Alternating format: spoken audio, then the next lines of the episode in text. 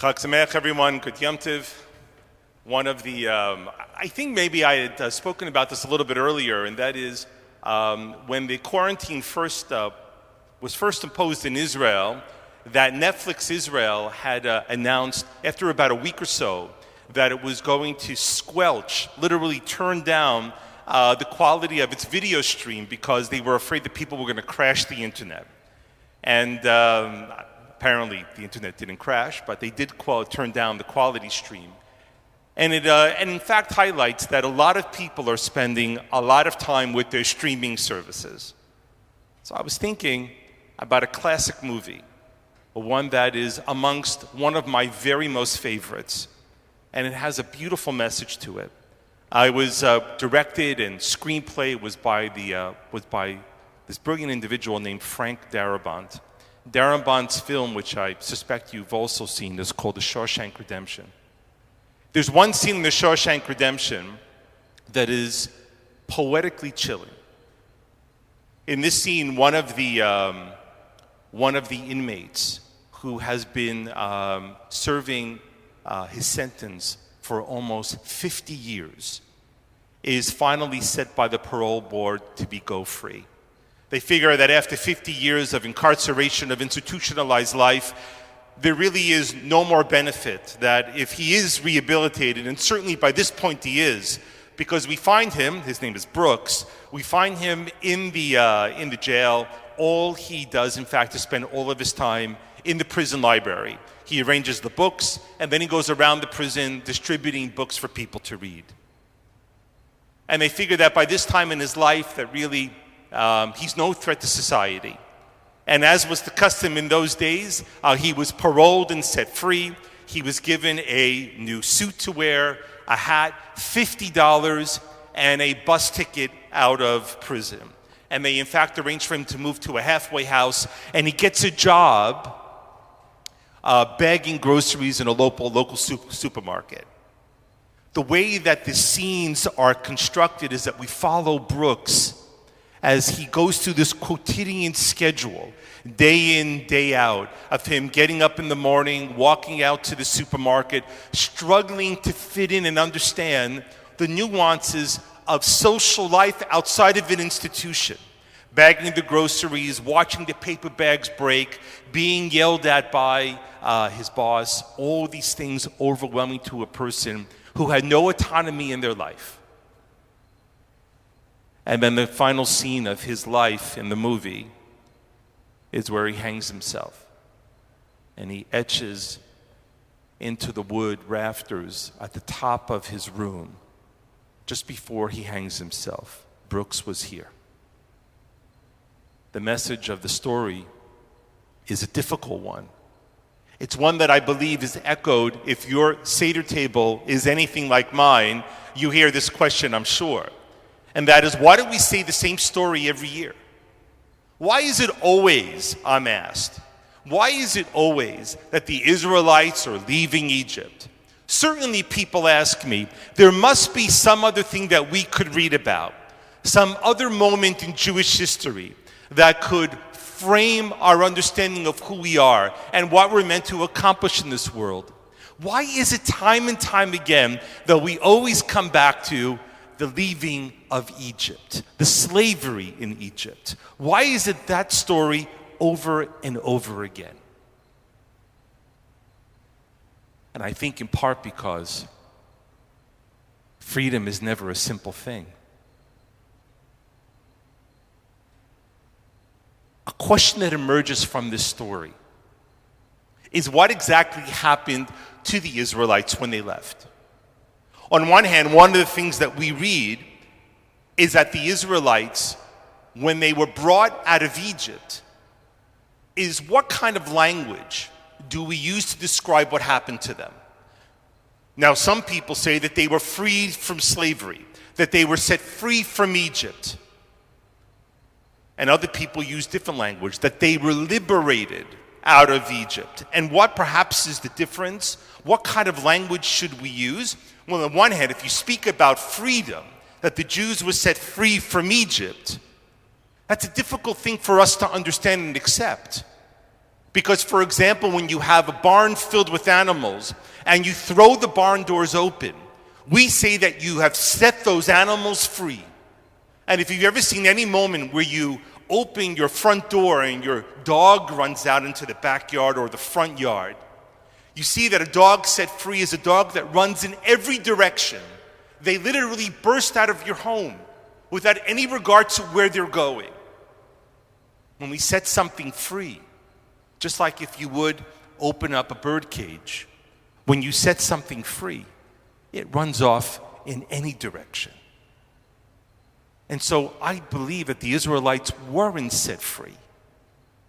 And if they weren't, then what then happened to them and to us? I'd like to offer something of an answer to this. And the answer actually begins with a story. It's a story that is found in the philosopher, the Jewish German philosopher Emil Fackenheim, who actually moved to Toronto and taught at the University of Toronto for many, many years. Fackenheim, in the book To Mend the World, tells the story of another German Jewish philosopher. This one is named Hans Jonas. Jonas studied in the University of Marburg under some great philosophers, in particular Martin Heidegger, who was one of the leading experts in, in Kant and Kantian philosophy. In 1933, Jonas realizes that there is great trouble brewing in Germany. And by 1934, he makes his way to what is then Palestine. And he vows a vow that when he leaves Germany, that he will not return back to his homeland unless he is accompanying and serving in the victorious army. He goes to Palestine in 34. By 1940, he joins the British Army. The British Army had a Jewish brigade. And then by 1944, he marches with the German army, with the British army, excuse me, into Germany, liberating Germany. In 1945, he goes back to the, to the University of Marburg to see which acquaintances and students and fellow colleagues had survived. He also went back to the university to determine which of these philosophical teachers and writers and thinkers could he possibly associate with again? In other words,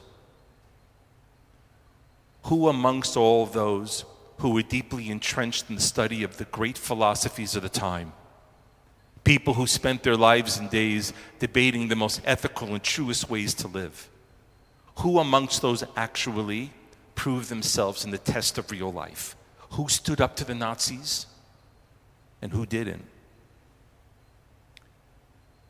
Most famously, perhaps, his teacher, Martin Heidegger, one of the foremost experts in Kantian philosophy, had become a spokesperson for the Nazi movement itself, legitimating by his presence and his words the movement of the Nazis.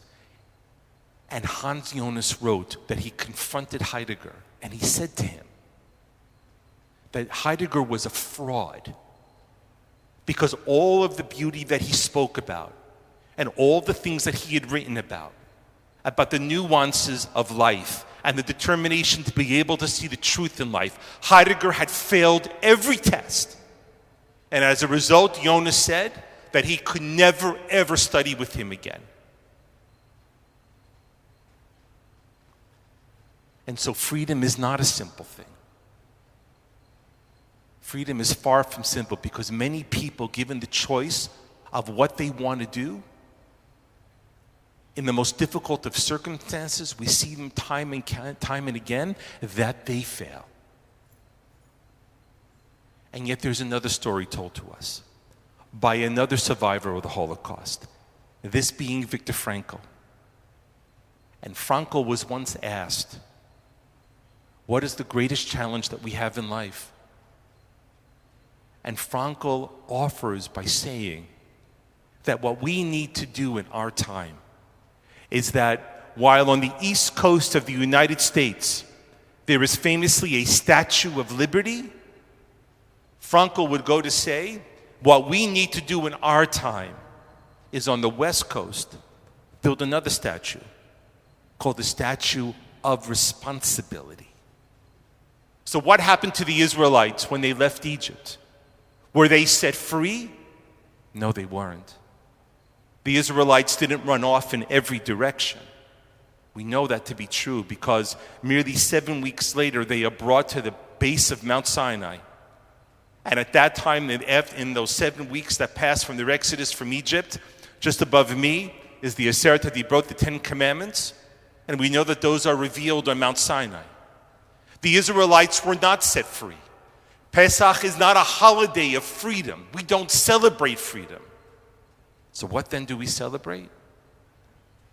we celebrate redemption.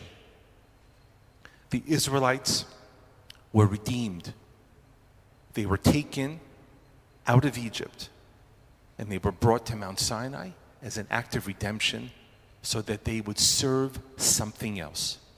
Not Pharaoh, not a human master, but God itself. On Pesach, we tell the story over and over again of our exodus from Egypt and not of our freedom, but of our redemption. Because we realize in going back to the story over and over again, we are reminding ourselves that freedom is a difficult thing. It is beset with great failures. And in us being redeemed by God, we realize that we are set ourselves for great successes. Chag Sameach, everyone.